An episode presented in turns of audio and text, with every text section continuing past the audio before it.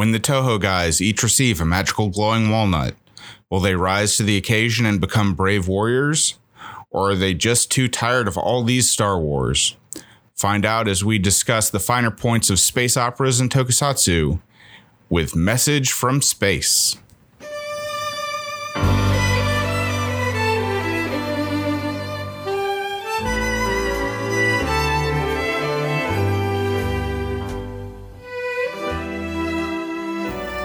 Hello, everyone, and welcome to another episode of Toho Yaro, your Japanese film club podcast. I am your host for this episode, Scott, and I am joined, as always, by my co host, Joey. Hello. And Alex. Hello. And this month, we'll be talking about Message from Space.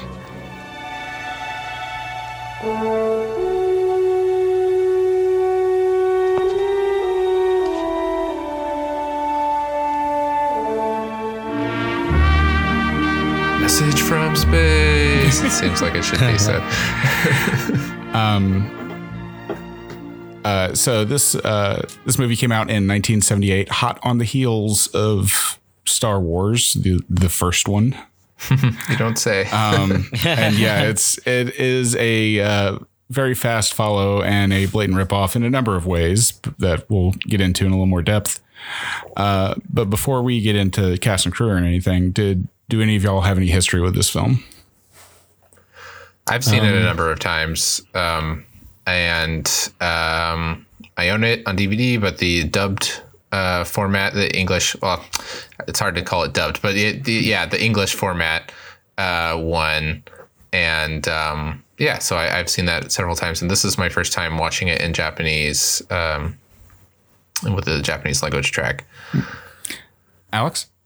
Yeah. Uh, nope. None whatsoever. This was this is a completely blind watch for me. The only thing I knew about it was, uh, you know, I think you guys talked about this in uh, uh, in previous episodes, or you know, maybe we were shooting the shit before and talked about it. But uh, the only thing I knew was that it had an English track and a Japanese track, and I think I've seen like some clips from the English track. Um, but uh, yeah. Oh, um, I've seen Star Wars also, so I feel like I have already seen this movie before. But anyway, um, yeah, this was my first time watching it too. I knew it was uh, supposed to be like a cheesy, bad uh, Star Wars ripoff, and uh, in in some ways it is. Um, but uh, we li- we did listen to the the Japanese language track for this, uh, the English language track because it was actually released in the U.S. Uh, the same year it came out in Japan. There's a a full English dub of it that I think Shout Factory put out the the DVD version um, fairly recently. Mm-hmm. I have a question. Was this mm-hmm. done? Was this uh, this wasn't an MST3K episode, was it? No. Okay, yeah, because I feel like this would be ripe. oh yeah, for sure. All right. Um, but uh, th- so this movie was uh, the the production budget's estimated somewhere between five and six million dollars, which is uh, Star Wars was actually only made with ten, and Star Wars comparisons are going to keep coming fast and hot throughout the whole podcast. Um, but uh, it was the most expensive movie that Japan had made up to that point. Uh, this was produced by Toei. I originally thought it was a Japanese American co-production, but uh, apparently it was all Toei. But mm. they they made it in, with the idea of getting American distribution, which is why half the cast are uh, white folks, uh, and they and speaking English. Mm-hmm.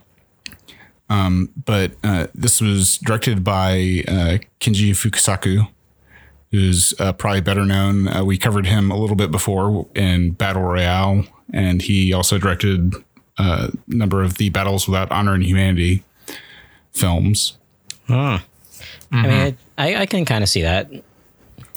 Yeah, I could definitely. Um, the the first time I watched this, I, well, most of the times that I had seen this, I I would always kind of think that it was weird to think of him also making this movie, but keeping that in mind while I, while I was watching it this time, you definitely like feel his fingers in it. Like they've got like scenes of narration over photos of uh, politicians at one point, and there's this sort of shaky cam fist fights and things, and a lot of stuff that kind of feels oh there's a big mushroom cloud uh, at one point during the like a big like explosion scene. So you, you definitely see some of his like kind of favorite tropes or something uh, signature uh, film things uh, sprinkled throughout it even though it's not like a gangster movie Uh, yeah, I, I, I feel like it's it's fascinating that he was chosen to be the one to direct this, considering how huge the budget was, and he would he would break that record. I think a year or two later with his follow up movie to this that I I think called Venom that I don't know anything about. Oh, that movie came out last year. It has Tom Hardy in it. Uh, it's pretty great. yeah, it's it's amazing. Um, but no, uh, so uh, the there was I expected this to be kind of like a cheesy low budget thing, which it's super not. Is it's actually pretty high budget. The cast is uh, weirdly packed with with Japanese stars, um, and uh, let me just run down the cast. Uh, first, first notable one for me is the American actor Vic Morrow, who I best know from th- being the uh, the rival coach in Bad News Bears, and his uh, tragic final role in the Twilight Zone movie. right very famously uh, died making that movie Yeah, tr- tragic accident on set. Um, Oh yeah, yeah, yeah, yeah. I remember hearing about that when I was looking into um, the Twilight Zone. That's pretty heavy shit. yeah. um, we have uh, Sonny Chiba as uh, Prince Hans, who shows up about two thirds of the way through the movie, wearing his uh, his armor on loan from the Saint Seiya collection. I noticed that, like, uh, yeah, they they all look like Saint Seiya guys or um, uh, like Final Fantasy, um, like Final Fantasy One characters, Yeah, like, the Warrior of Light. Yeah. Uh, Princess uh, Emeralida is played by Etsuko, oh, excuse me, Etsuko Shihomi, uh, aka Sue Shihomi, who co-starred with Sonny Chiba in the Street Fighter and Sister Street Fighter movies, uh, and a couple other projects as well. Yeah, she's awesome. She's like a protege of his that actually like knows martial arts and stuff, and it's kind of a, a little too bad that she doesn't get to show that off in this movie. But in like this is just Street Fighter movies and stuff, she kicks a lot of butt. She's really cool. We also have uh, uh, playing President Noguchi is briefly uh, Tetsuro Tamba, uh, who was in, uh, returning from Kwaidan and was also notably in You Only Live Twice, the James Bond film. All right, he was Tiger Tanaka. Right. Yeah. The uh, the evil Emperor Rakushaya the Twelfth is played by Mikio Narita, who is uh, from Zatoichi, the chess expert. He's the titular chess expert and is in a number of the Battles Without Honor and Humanity movies. Uh, Joey, I think you described him as the Don Draper looking guy. Yeah, that's how I categorize him. And Yeah. uh, Always very slick looking in those movies, and in this one, he looks like a crazy face paint mo- monster. And uh, f- the the last notable cast member I have on here is uh, Shiro, played by Hiroyuki Sanada, who is a crossover film star, not just in uh, in Japan but in the West as well. Uh, he was in The Last Samurai. He's the villain in Rush Hour Three. He's in Forty Seven Ronin, uh, Sunshine, and was in uh, I think the Japanese uh, Ring films. Oh wow. oh, I didn't know that. But yeah, he he uh, he's also a stage actor and has uh, did a lot of stage performances in Great Britain. But yeah, he's got a a very accomplished career. What about uh? What about Beba? who, who plays Beba? I did The not. loudest, the loudest robot in the world. oh my, Oh my god. god. His voice is even worse in English. Let me tell Oh, you. no. Watching this, I was like, wow, Beba's actually more bearable in this than. Uh, Um, I was watching this with my wife Amy, and when Beba first like toddled onto screen, I laughed so hard because it's just like this cute, cute robot. And the second he made sounds, I was just like, "Oh no!" it just, it just, it just scream, scream talking. Yeah. I love Beba though. Beba's great. yeah, definitely. So uh, we're we're going to start moving into a more brief kind of overview style synopsis rather than point by point uh, in episodes going forward.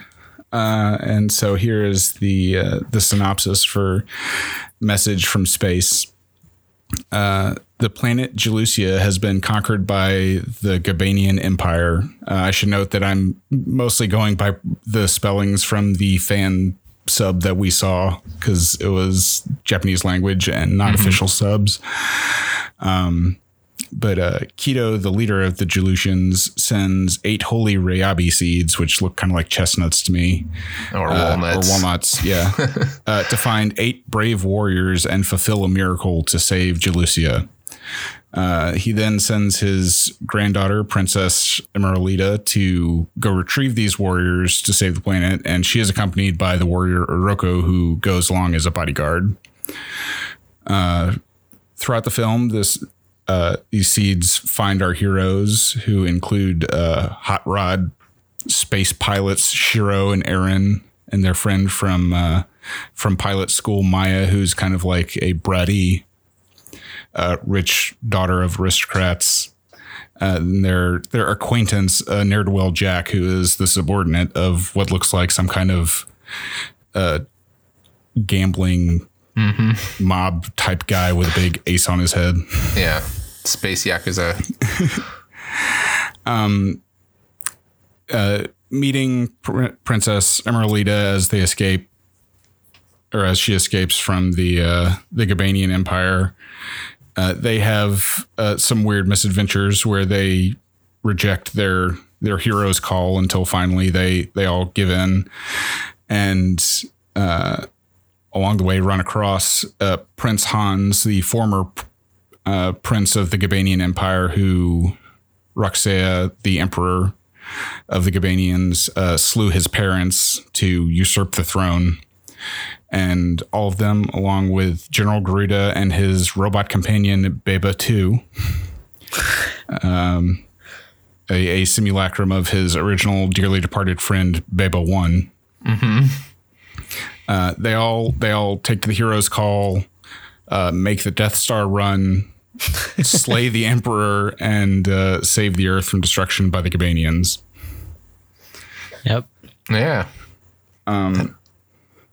So, so Alex, you're, this is your first time seeing this. What was your overall uh, kind of reaction to the film? Wow, I loved it. Uh, I um I really loved it. It was so fun.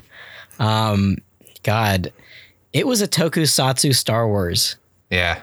Totally. Like the music is also amazing. yeah. Uh, all the models are incredible. Uh, like all the special effects are really great.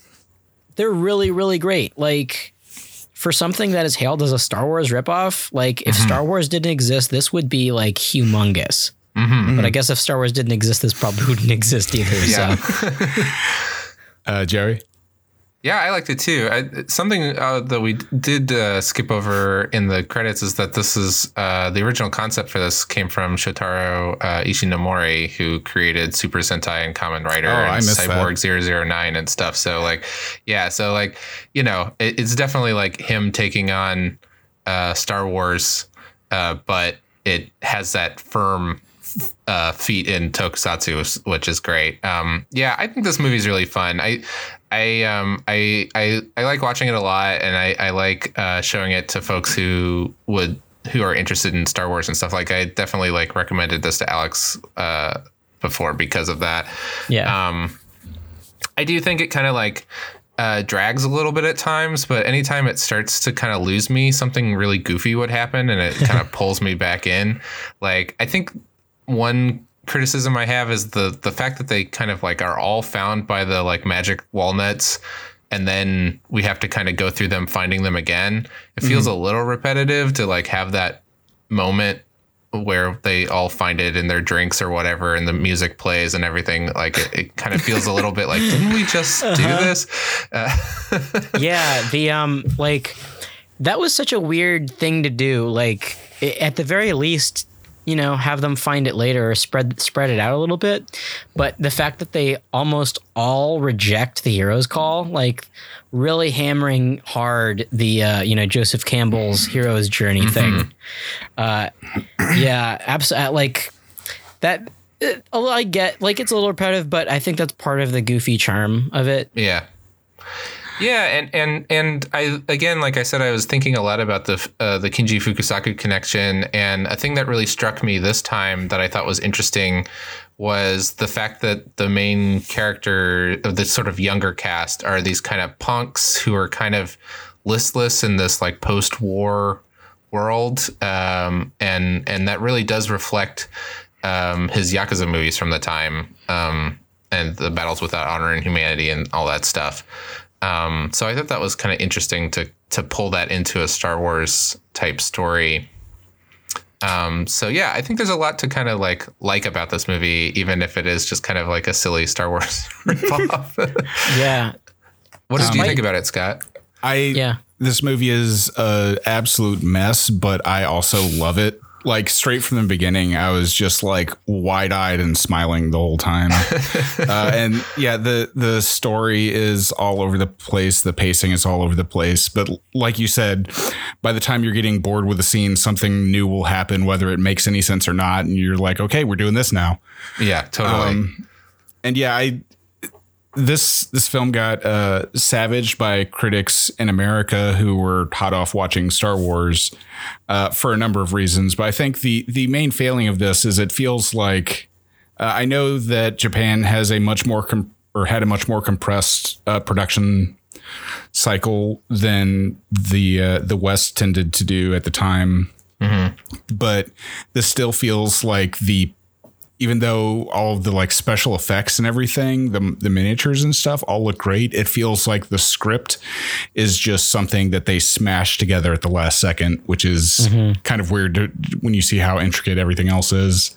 yeah, it's kind of stream of consciousness sometimes. It's very weird. It's like, and now we're here, and now there's this character, and yeah, Yeah, the thing about the writing that really confused me, like this is, and it, I would say that this is probably the biggest lull of the movie, where, um, uh, the it's the bit with the old lady Yeah. and her and her weird lizard son, like that that whole sequence to me is like the biggest, like that's when the movie completely slows to a crawl for me. But then, uh, uh, Ro, Ro, uh, Rokusaya is that is that the villain's name? Rokusai. Rokushay is is what Ro- I, but yeah, Rokusai is something somewhere along there. I don't know the actual English dub pronunciation. Rokushay, yeah, this dude, um, he he did his fun like, I'm gonna, you know, his dream machine to figure out like what the Yeah. deal with this person was, and uh, is this this person was an Earthling? Like, I I didn't quite I I didn't quite understand that. It's She like was she was Earth- from Earth. Yeah. She had given birth to her son on Pluto, which is like why he looked like a monster, I guess. I, I, that's the Yeah, explanation. That's so she did some traveling. yeah. For I, I feel like there's there's the whole story. There's no like the the whole story hasn't been told there. Like, if there was anything like deleted scenes back in the day, which I'm not really sure if they if they could afford that. If anything was on the cutting room floor, it'd be like this big backstory with this old lady and her disgusting lizard son.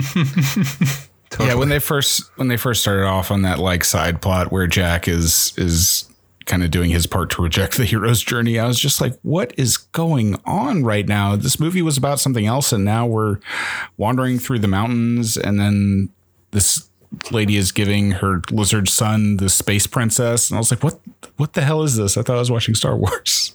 yeah, it takes so long to introduce Prince Hans. Also, mm-hmm. like it, compared to you know how everybody else is introduced. Like mm-hmm. you, you, like everybody rejects this hero's journey except for Prince Hans. Yeah, The, he's wearing it around his neck. Um,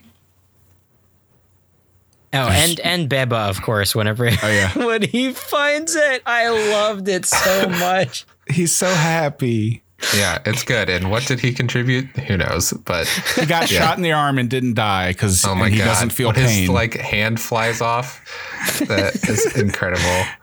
But yeah, I just love the it's okay. I don't feel pain. He's so happy. um but yeah, I, I feel like that whole sequence with the old lady is just because they needed to figure out a reason to have uh Rookshay decide to go to go and conquer Earth. And that was the best reason they could find, which is so roundabout. It's it's absolutely ridiculous considering they kidnapped Jack already, and and that dude will sing like a canary. So why not Yeah. have like torture him and have him like divulge that like oh it's okay I'm from Earth or like use the dream machine on him to figure out Earth. You don't Yeah, need right. yeah like bring this dying old lady who's just like were they on Earth like Um, so speaking of Jack, one of the, the big things I wanted to talk about was the beginning of this movie, especially hit a lot of notes that reminded me of Truck Yaro. Uh, it starts out like when you were first introduced to Aaron and Shiro, they are hot riding around and uh, as a duo evading this hapless police officer that's trying to pull them over. oh, Oh, Officer totally. Fox yeah I wrote his name down he's man. MVP because he shows Space up cops. Uh, he shows up like again with like all the bandages on his face. It was so great. I was so sad when he just ran into the Gabanian ship and died. Yeah.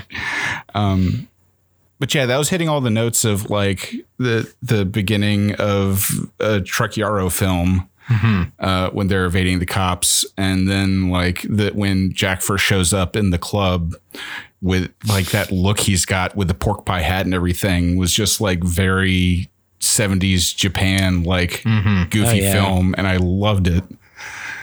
It's Um, it, it's funny when people say that like, oh yeah, Star Wars is like space 70s. I'm like, sure.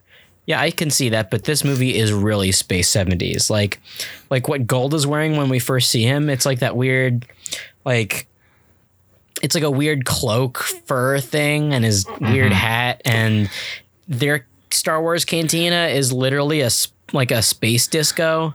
Yeah, and Yeah. and that scene where they're dancing around in their little like clubhouse Oh thing. that weird spinning like light show thing. I want one of those. yeah, It's like they had just dropped acid and they're like, "All right, let's have let's have a happening." Like it was and that was so wild. And uh whatever Maya's wearing this like her scarf, her headscarf thing, yeah, like everything and uh oh, and Shiro and Aaron are wearing those like um uh 6 million dollar man jackets, like or they're Steve McQueen jackets, I guess is what they are. with a Yeah. really awesome Medusa patch on the back. Yeah, Uh, their Yeah. jackets are so cool. They reminded me so much. uh, There's a lot of this that reminds me of anime that that's contemporary with it, and I wonder how much of that is like uh, other other like anime influence on this, or how much of this is influencing anime things like uh, the the uniforms in Gundam or in Macross. It reminded me a lot of that. yeah, Yeah. totally. the um the art direction in this movie is killer. Um, I wrote down that it reminded me of like the space stuff that you see in Dragon Ball Z. Like a lot of weird like towers and stuff like that, towers and orbs. Yeah.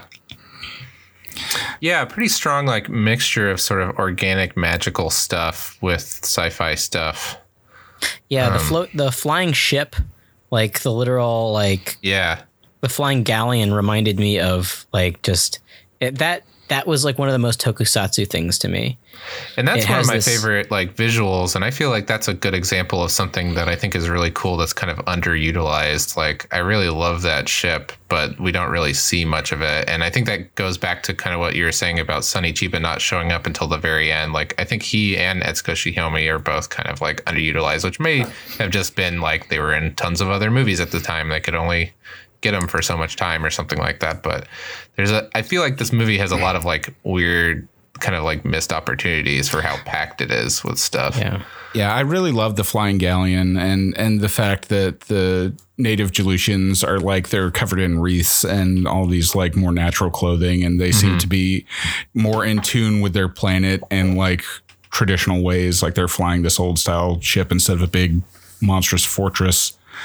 Yeah. Um, but yeah, the the the wasting Sonny and uh, Etsuko is is a bullet point I have that I wanted to cover because like Sonny Chiba sword fights a bunch of dudes at the end of the movie, but I don't love the shaky cam and choreography. Uh, It's it makes really it kind of hard to follow. Yeah. And Etsuko gets like five seconds of sword fighting in one scene, and that's the only action we get to see out of her. Really, She like It's judo so throws wasted. a guy early on, but yeah, nothing really. um, but maybe I. She's in a lot of the movie, but so I don't know that it's it's that. Maybe it's that they she's got a different contract for acting versus action. She was like, I will only do so much.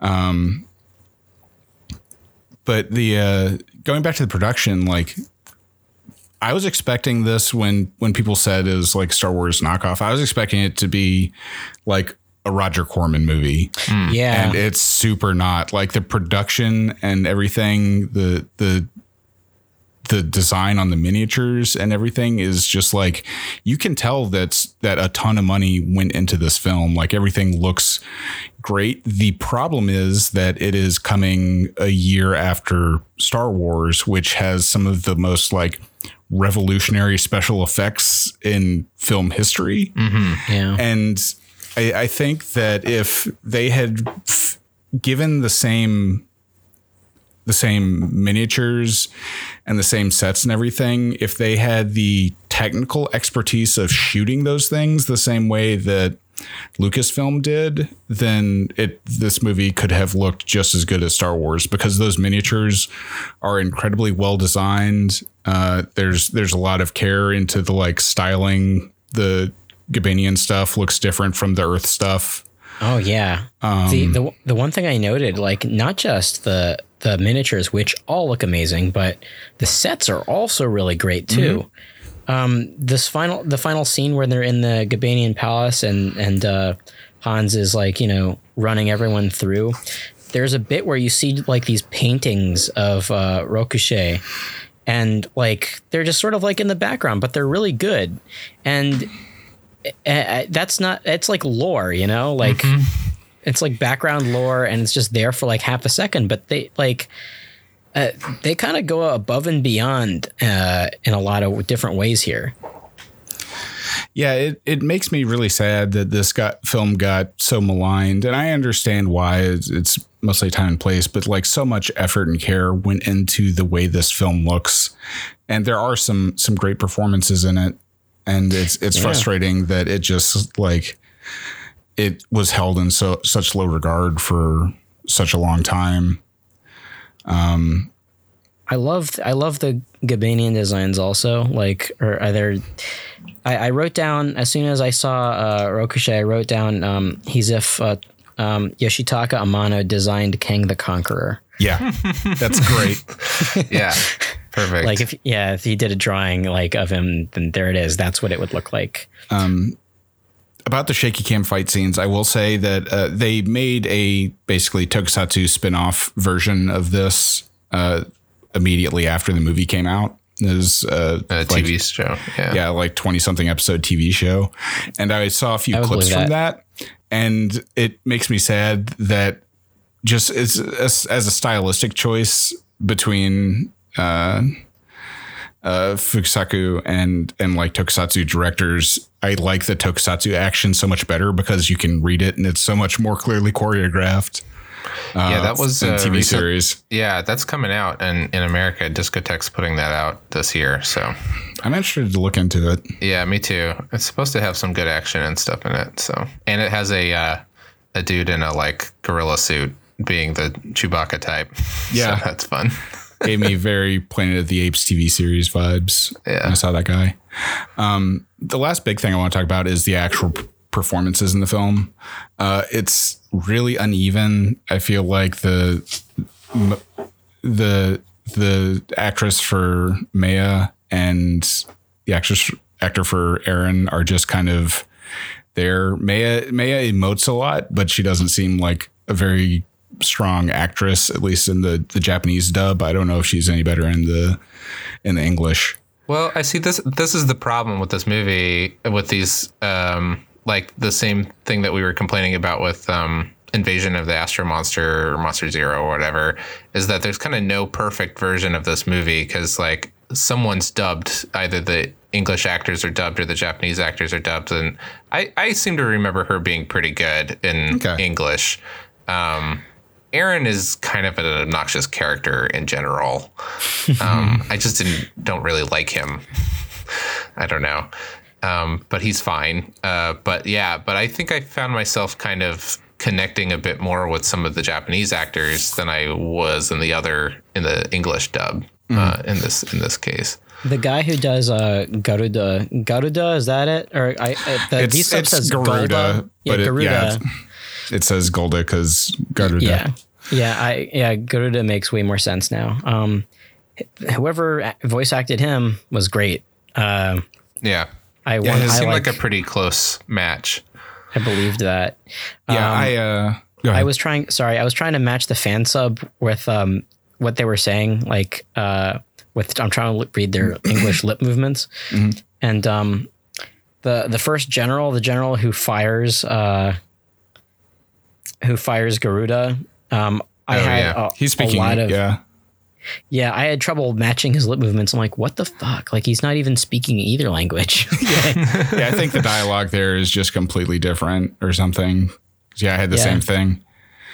Um, yeah, Vic Vic Morrow as Gar- Garuda is, I think, really good. Uh, he he's every scene he's in, even though he's dubbed, still has this like gravitas as he's staring wistfully, thinking about his friend Beba as he stares into his tumbler full of space whiskey. um, I, and I think he he's he's great, even though he is is dubbed. But like I said, most of what he's doing is just kind of like looking off into the distance. Uh, he does have. I do like the scene where he confronts uh, Rukshay and they uh, when they throw Jack at him, everybody laughs at him and he challenges one of them to a duel. I do I do like his performance in that scene a whole lot. And uh and I love Narita as Rukshay. He's he's a very good like scenery chewing comic book villain in this Yeah, film. he's really great. And uh, he's, he's what I hoped for for that character. Yeah. As soon as I saw him, I'm like, oh man, eat it up, please. Yeah, he's it, for for a guy with a big horned helmet and silver face paint leading a space empire. He is exactly the right amount of like menacing and goofy. uh, and and my favorite part with him is when he the he projects himself when they capture all of the good Oh, yeah. guys, and he's just like this eight story tall version of himself talking to everybody. I Oh man, that. yeah. That's Such a a pretty scene. great like example of like them taking a Star Wars thing, like the projection of Princess Leia, you know, and being like, we're gonna use this as a visual motif, but we're gonna like tokusatsu it up, and it's gonna be a giant bad guy. Mm-hmm. You know, kind of more like the in the recent uh, Star Wars movies, but Oh yeah. yeah, The uh, uh, I want to talk about the music a little bit because Yeah. there's that the Liabe seed, uh, seed theme. Uh, that'd be a really great drinking game to play. Like every time you hear it, like those couple bars, which um, sound a lot like um, It's Leia's theme. it's Leia's theme almost. Yeah, It is it no the the first like four or five notes of it are like beat for beat Leia's theme. I went because the Yeah, or- it's the or- first or- thing you hear when you when you start the movie, and so I was just Yeah. like, this is the exact same song. So I ran and like compared them side by side. And it is such a plagiarism. It's really funny. Yeah, it's it's actually super. It's even closer to uh, Han and the Princess, which is uh, in Empire the the Leia and Han theme, which you know takes the first couple notes, of course, from from Leia's theme in that. And it was every time that comes up, I just keep thinking of both of those uh, you know Star Wars tracks, and it's it's it's actually kind of interesting to see how much music, how much the music at points does sound like uh, m- like motifs from John Williams' uh, score. Like uh, there's there's a scene where um, like in in uh, in Star Wars when the robots are walking through the desert, um, it's this kind of like music and. They use that a couple times in Message from Space, but sort of sped up to I don't know indicate action. uh, I don't know. Like there's th- there's a lot of Star Wars sound alikes in this, but I I'm like I'm kind of in love with the music in this movie. It's It's, really good. It's bombastic, you know. It fits the. It makes everything more exciting. Totally. And then Uh, every now and then you get that like 70s party boogie stuff. Ah, so good. Like good. Japanese discotheque. so good. yeah just going on some of the other like one-to-one things from from star wars i was surprised that we didn't see a ton of like laser swords there is a laser whip at one point and the swords do Oh make God. like pew pew noises when they chop at things And like a kind of like laser, like where they hit somebody, there will be like Yeah. a laser spark. Yeah, it's oh. interesting. The laser whip sound I wrote down reminded me of like when you're playing Dragon Quest and you're that's just how your weapon sounds. Even though this predates Dragon Quest by like I don't know, like 18 years or something. Like it's it's it's sort of or not 18 years, like 10 years. Shit. yeah Yeah, it's it's kind of funny like I like all the all the sound effects are totally cheesy and I Yeah. love it. i laughed really hard the first time the the gabanians shot their laser rifles just like i don't know something about that noise was just like super funny to me It's a very pew pew type Yeah. noise. Do, do, do, do, do. Um, but yeah, we have that. We have uh, we have a an interesting take on the uh, Death Star run that I think actually ends up working pretty good. Yeah. as soon as they had the meeting though to sit down for like the meeting on how to destroy it, and I'm like, like whoa, ten meters. That's way bigger than the two meters that the shaft was in on the Death Star. Yeah, but it's like a sparkly, bright, multicolored, rotating thing that they have to. Uh, it's the it's the Mystery Science Theater like it's like three two Oh one my doors. god, Yeah, that's exactly what I thought about when they were flying through it. That's Uh, I do appreciate that there is proper foreshadowing for their ability to do this because they do something very similar when they're evading the police at the beginning of the movie. Oh yeah. So it's not run. there's not some yeah the chicken run. There's not some throwaway line about how he used to target womp rats or anything. yeah, I love that um that the three pilots can all do the chicken run like perfectly. Yep. Like it's not even dangerous for them at all.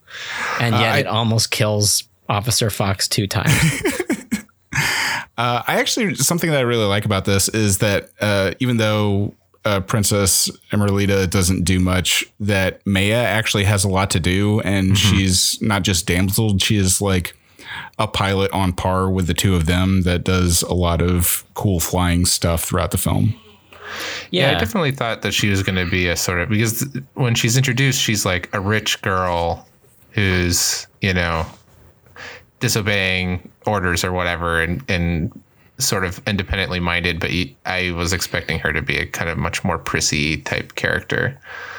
Yeah, she had this Princess Vespa thing going on with her, like the Spaceballs version of Leia, where Yeah. like she's gonna be bossy and uh, you know they're just gonna use her money to build a spaceship or whatever. But yeah, she's like way more capable than Shiro or Aaron. Like, despite the fact that she's like a spoiled, br- like quote unquote spoiled brat, Right. she's like more mature and has more of like m- more of a goal in mind than the two of them do. Like she is all for like saving Jalisha and and going and she's the only one who doesn't really reject like well yeah she doesn't reject the hero's journey like Yeah. Nope. at all uh like yeah I, I said earlier that han's the only one but really i guess like half of them do uh but the, the point being like she's like the most capable out of out of those three easy Yeah. and totally. doesn't and doesn't falter with that Um, so, were there any other other points that y'all wanted to get to specific parts? Oh, let's see. Um, I love that. Uh, at least in in this fan sub, that when they're um, God, when we meet Maya and um, the captain says that, oh yeah, the space fireflies. It's like a glowing garbage dump. Oh my I thought that yeah. was a really funny man. Oh, I forgot to write down about that scene. They go That whole scene swimming around f- in space. Yeah, swimming through space with just like God, yeah. particle masks on. I okay. So That's here's one of those pacing things. It's yeah, the pace the pacing in that was a little like rough, but I, it also tickled me because because of how space works in this movie. oh yeah. Um, you can uh, parachute through it. yeah, you can parachute through it. You can swim through it with only a face mask on. Um, if you get uh, if if you are chucked out of a window, you, the laws of gravity you still have to obey. Like it's, um, I uh, I yeah. Anytime they were like out in space doing something, I I was very much like, yes, this is this is hysterical. I love this. That might actually be my favorite Biva moment is when they're parachuting and like Jack, I think is like scared to go and Biva's just like, well, screw you, I'm going. And then he just like jumps out. Yeah, it's uh, yeah. The laws of space are absolutely hilarious. Also, uh, I think it's super funny that Maya wanted to collect these space fireflies when the first thing that she was told is, "Oh, they're not real fireflies; they're just bits of radiation." Yeah, it's just garbage. yeah, like that. But they're not real fireflies, and that's like I love that was her bargaining chip. Like, I'll help you if you help me catch space fireflies. I do uh, going about the the physics of space. I do like how they just completely throw it out the window. Like the the Gabadian fortress is actually the entire planet of Jelusia that they're flying around with giant thrusters on it, Yeah. Very Yeah. good. beating Star Wars to whatever book probably has that first by a good decade at least. Yeah, at least at cer- certainly before Star Killer Base. Yeah. Yeah. Yeah. Um, yeah, those yeah, the rules of space are chucked out the window just like uh, Ricochet. And I another What an another end. oh, okay. Uh uh hmm, I guess maybe we should save this for like favorite scenes because I don't know if this is my favorite scene or not, but I definitely laughed really hard when he gets chucked out the window. No, it's like, fu- his death is incredible. yeah, and he what if. falls, he falls through the ceiling and lands on his mother and explodes. Like in classic tokusatsu fashion, if you trip and fall and your HP is low, you will explode. Yeah. Yeah, I was really wondering if he was going to explode or not, and then he did, and I was like, ah, yes. Um, I know. Also, the character of his mother, I wasn't sure if she was like, if she was the real emperor. Or if she was just like, "Meh, listen to me, son. I'm gonna, you know, you have to listen to me, but you're the real ruler. I don't know. Like, that was That- as mystifying to me as the old lady in the shack, especially because like that's the one special effect in the movie that I thought was really bad was her big fake nose. Oh my god, you can see it just like taped on too. That is a male actor, by the way. Um, Oh, I assume 100%. so. Yeah, uh, when I first, you know, when I saw this dubbed, I thought that they had changed, uh, like an old man into like an old man character into an old woman just because they were like, ah, he's got long hair, he looks like a woman, but like, nope. In the Japanese, it's still uh, this guy's mother. But uh, I looked, I looked uh, up the actor, and it is in fact uh, a dude playing that that role. I do really love her like space hover chair. I know. Or, or like It's like Yeah. organized. it's got yeah, spears in it. can- It's got the handle. Like it has a handle. Like they just took an electric chair and just like put coverings over it. Pretty, pretty cool. yeah, pretty great. oh my god. So yeah, Yeah, favorite but- scenes. The the uh Ricochet's death is yours. What's yours, uh, Joey? I don't know that it's necessarily my favorite scene, but the scene that I really wanted to talk about in this segment is actually the like old woman memory machine thing, um, because I I found that actually like that's a part that I would always just kind of uh, get bored at, like you guys were saying. But this time I found it a lot more touching than in the English version because I think in the English version, you know, she's given one of these old woman voices, you know, and it uh, just doesn't really like work for me. But in this time, like I don't know, the drama kind of got to me, and I was like feeling nostalgic about the beauty of nature on Earth and stuff like that, and I felt like I really could see uh, Roxy like being affected by it too. And I found that scene actually a lot stronger this time than any time I've ever seen it before. So it really struck me this time, and I liked it a lot. Yeah. Uh, yeah, I think they she the, the actress really tones down her like stereotype old lady voice for that, where it actually brings it down to a more kind of empathetic level. Yeah, I thought that was good acting, and it's sort of interesting about like she was moments away from death, and when they're using the dream machine, it's almost like saying that your life flashes before your eyes when you die, that kind of thing. And she just sort of digs digs deep into her like the recesses of her memories. which is like stock footage from the Nature Channel or whatever. But yeah, it's like deer or capybaras or something like Yeah. that. And I'm like, okay. Like, oh, that was another thing that I thought was really funny how uh, Hans rides up on a horse. And it's not like Yeah. a space horse, it's just a horse. yeah, I didn't even think about that in the scene. I was just like, it's, it's weird. I don't know if he I didn't know Sonny Chiba knew how to ride a horse. You even hear it neigh. Yeah. Like, it's Um, 100% a horse. No Space frills. horse. It's a space horse, yeah.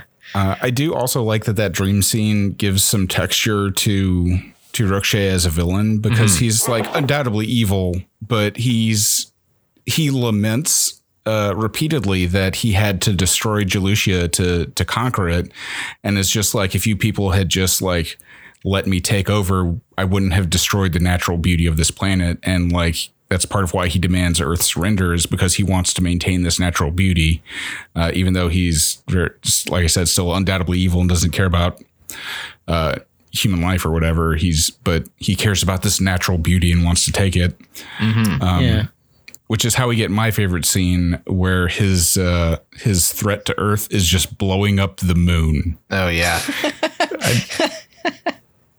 Uh, but I, I love that whole negotiation with him and and Garda, and just culminating in him being like, "Well, yeah, fuck the moon," and they just send a giant nuclear rocket to blow it up. It's so great. I love the escalation of missile. stakes.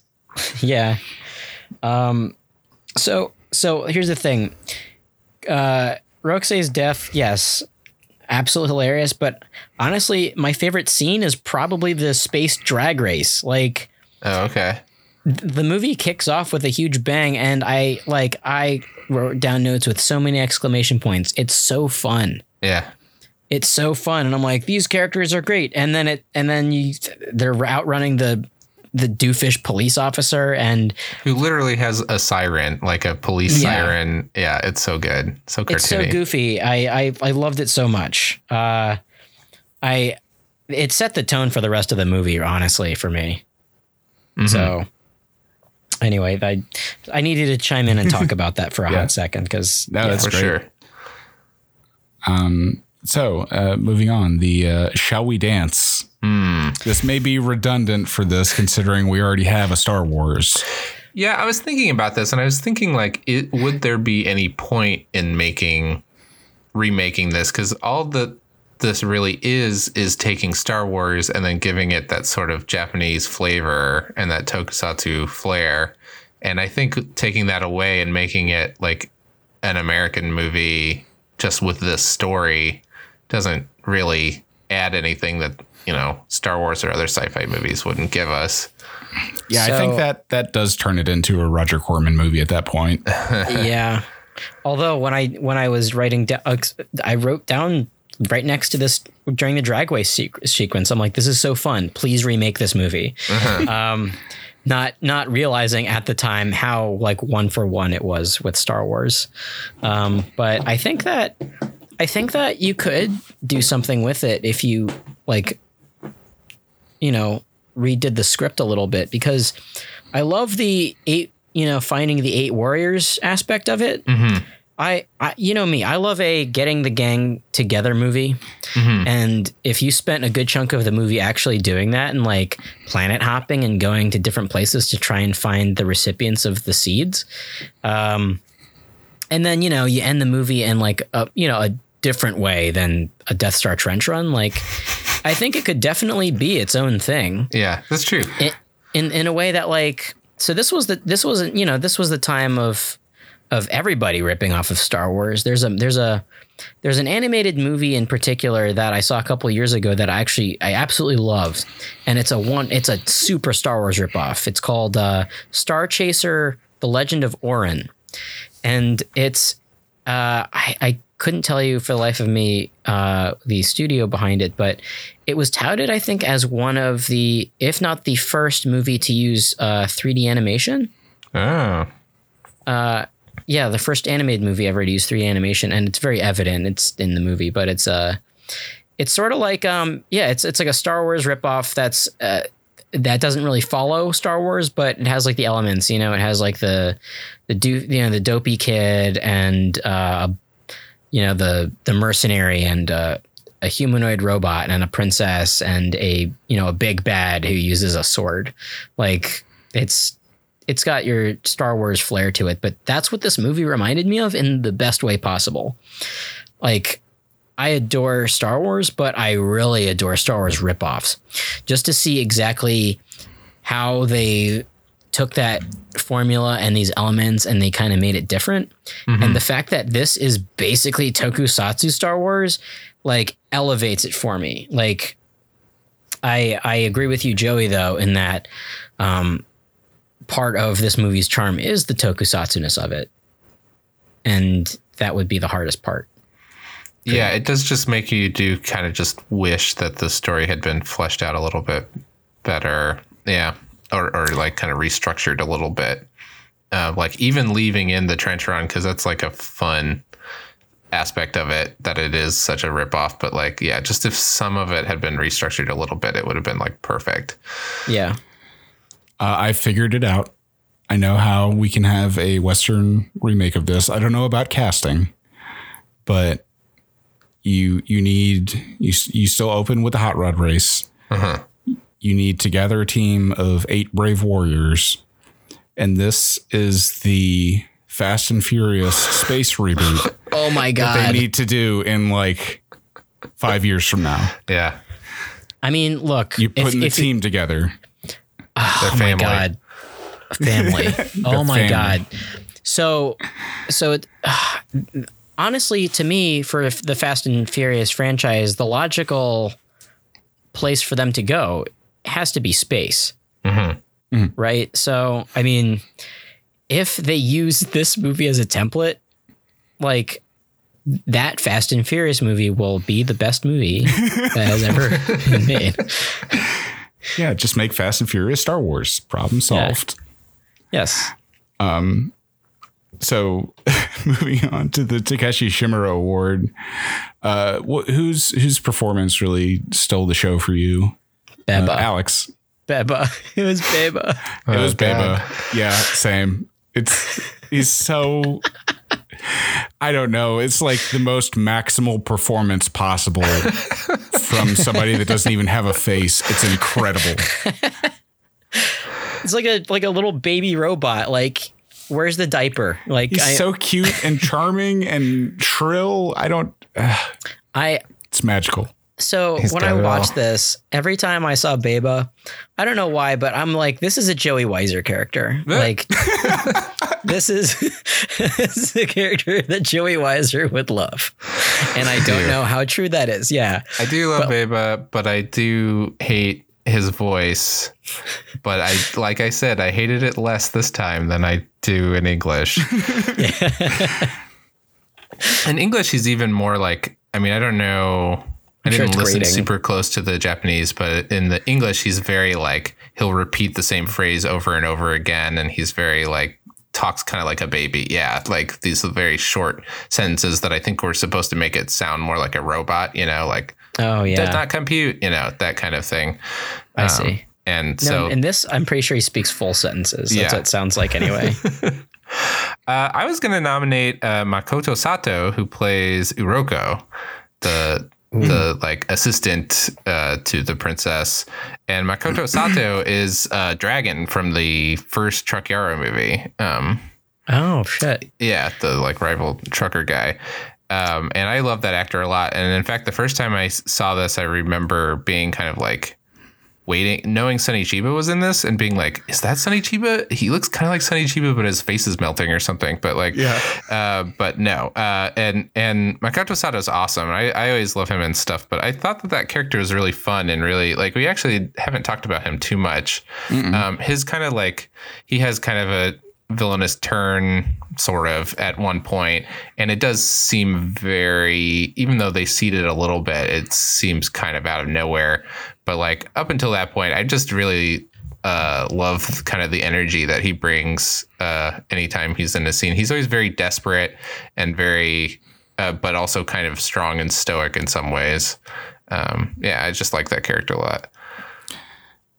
Yeah, Sato, I didn't I didn't list him in the the credits. I probably should have, but he's he, he seems mostly the kind of guy that would be like a background thug or but a prominent background thug in the Sonny Chiba movie. He's like character actor of like tough action dudes.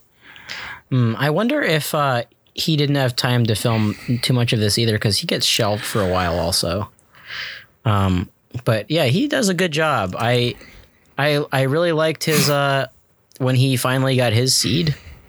Like, well, during that part where where uh, Rokusei says, you know, oh, there's a traitor in your midst, and I'm like, whoa, this whole time. Turns out it wasn't this whole time at all. Like it was just in the last ten minutes. Yeah.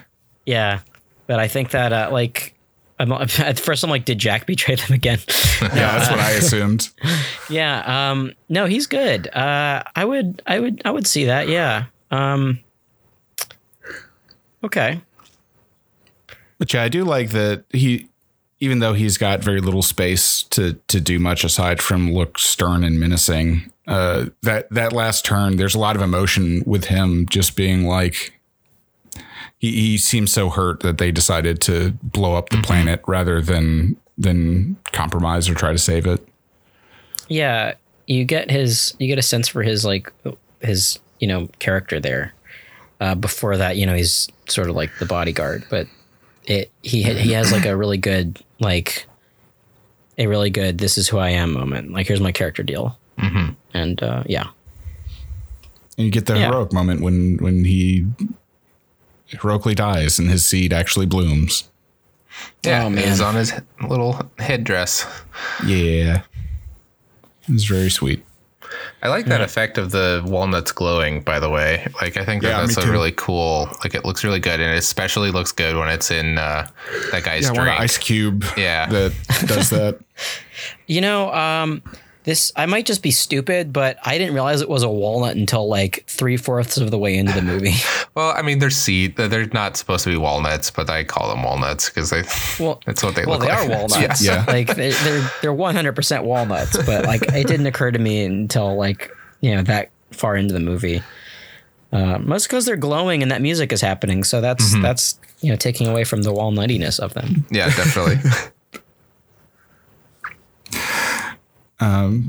But yeah, was there anything else y'all wanted to say about the film?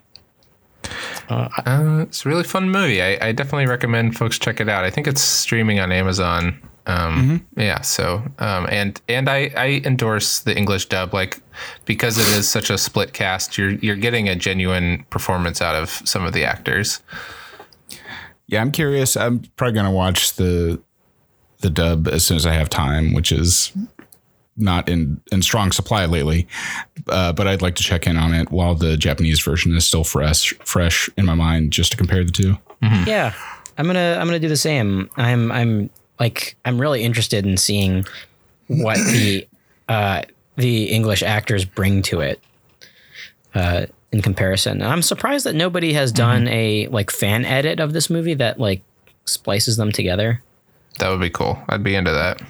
Yeah, And, and that is something that I've always been confused as to why they don't do for a lot of films. Is just like let people speak their their native languages. Like you'll you'll have an alien speaking an alien language and put subtitles on for that, but you won't have a Japanese person speaking Japanese and have them just be subtitled mm-hmm. for an English audience. Yeah, you make a foreign actor struggle through English. Yeah. yeah, that happens sometimes when it's like, man, I really like this person, but uh, their English is not great. That's unfortunate. Yeah. Uh, so what are we doing next month? Next month, uh, we are. Well, uh, I was going to say, hopefully squeezing this in as soon as possible to keep it Eh, timely. it's all right. Uh, you know, so so this this month, uh, August is the 50th anniversary of the Torasan series, and there's lots of uh, celebrations going on. They've remastered the entire series in 4K, and they're going to be screening those around uh, the, the the globe apparently. And New York City. yeah, and there's a yeah, there's several screenings in New York City that I recommend our listeners look. Uh, maybe check out our Twitter account where we've retweeted some of those links. Um, so I wanted to show a Torasan movie, and uh, we're going to be watching 1976's Torasan's Sunrise and Sunset, which is the 17th film, and it's a particularly strong one. It's one of my favorites, so I'm looking forward to watching that with with you guys. Hell yeah. Nice. All right. Uh, as always, if you're looking for me on the internet, you can find me at, on Twitter at Vriskachat, V R I S K A C H A T. Um, if you're uh, the, the by the time this goes up, I will probably be at DragonCon in Atlanta. Um, and then at the end of October, uh, since Anime Weekend Atlanta has moved dates, I will be at AWA. Uh, if you want to tweet at me and meet up and hang out, or come see Mana with me because I will be going to that concert. Nice. What about you, Uh, Alex? Yeah. Uh, follow me, of course, on Twitter at dude exclamation. Listen to me every week on the One Piece podcast. And um, check out superartfight.com for show details of when I will be performing next uh, in the DC area. And check out superartfight.com slash merch. Um, and uh, buy Cute Animals, Cute Animals on Fire, the drawing based card game that I helped work on. Awesome. And, And I'm uh, uh, at Joey Weiser on Twitter and Joey Weiser Comics on Instagram. Um, in September, uh, the 14th and 15th, I'll be at SPX, the Small Press Expo in Bethesda, Maryland. Uh, so please come and check uh, me out there. I'll have uh, the Merman books as well as my brand new graphic novel, Ghost Hog, in hardcover and softcover. Um, if you're not able to make it, I still encourage you to check out that book. Um, and you can take a look at like my Instagram or my website, tragic-planet.com to see samples of what that looks like. Um, as for oh, and I'll be at Anime Weekend Atlanta as well. So if you want to twofer and meet up with me and Scott, we could probably make that happen. Um, and uh, as for the podcast, we're on Twitter at Toho Yaro and Facebook. Uh, we've got a Toho Yaro group, and you can email us at tohoyaro at gmail.com. And I really um, encourage our listeners to get in touch with us and let us know what you think about the new format. We're going to be kind of like playing around with it a little bit and fine tuning it, but I think um, that we're all pretty excited about kind of extending the discussion segment and and um, being a little more brief with the description and stuff. And uh, but we really want to hear from you and if you like it if you don't like it if what you'd like us to add or or take away from it and and um, we can kind of like think about what what you want to listen to you know? Um, so yeah please please give us feedback. Let us know how it's going.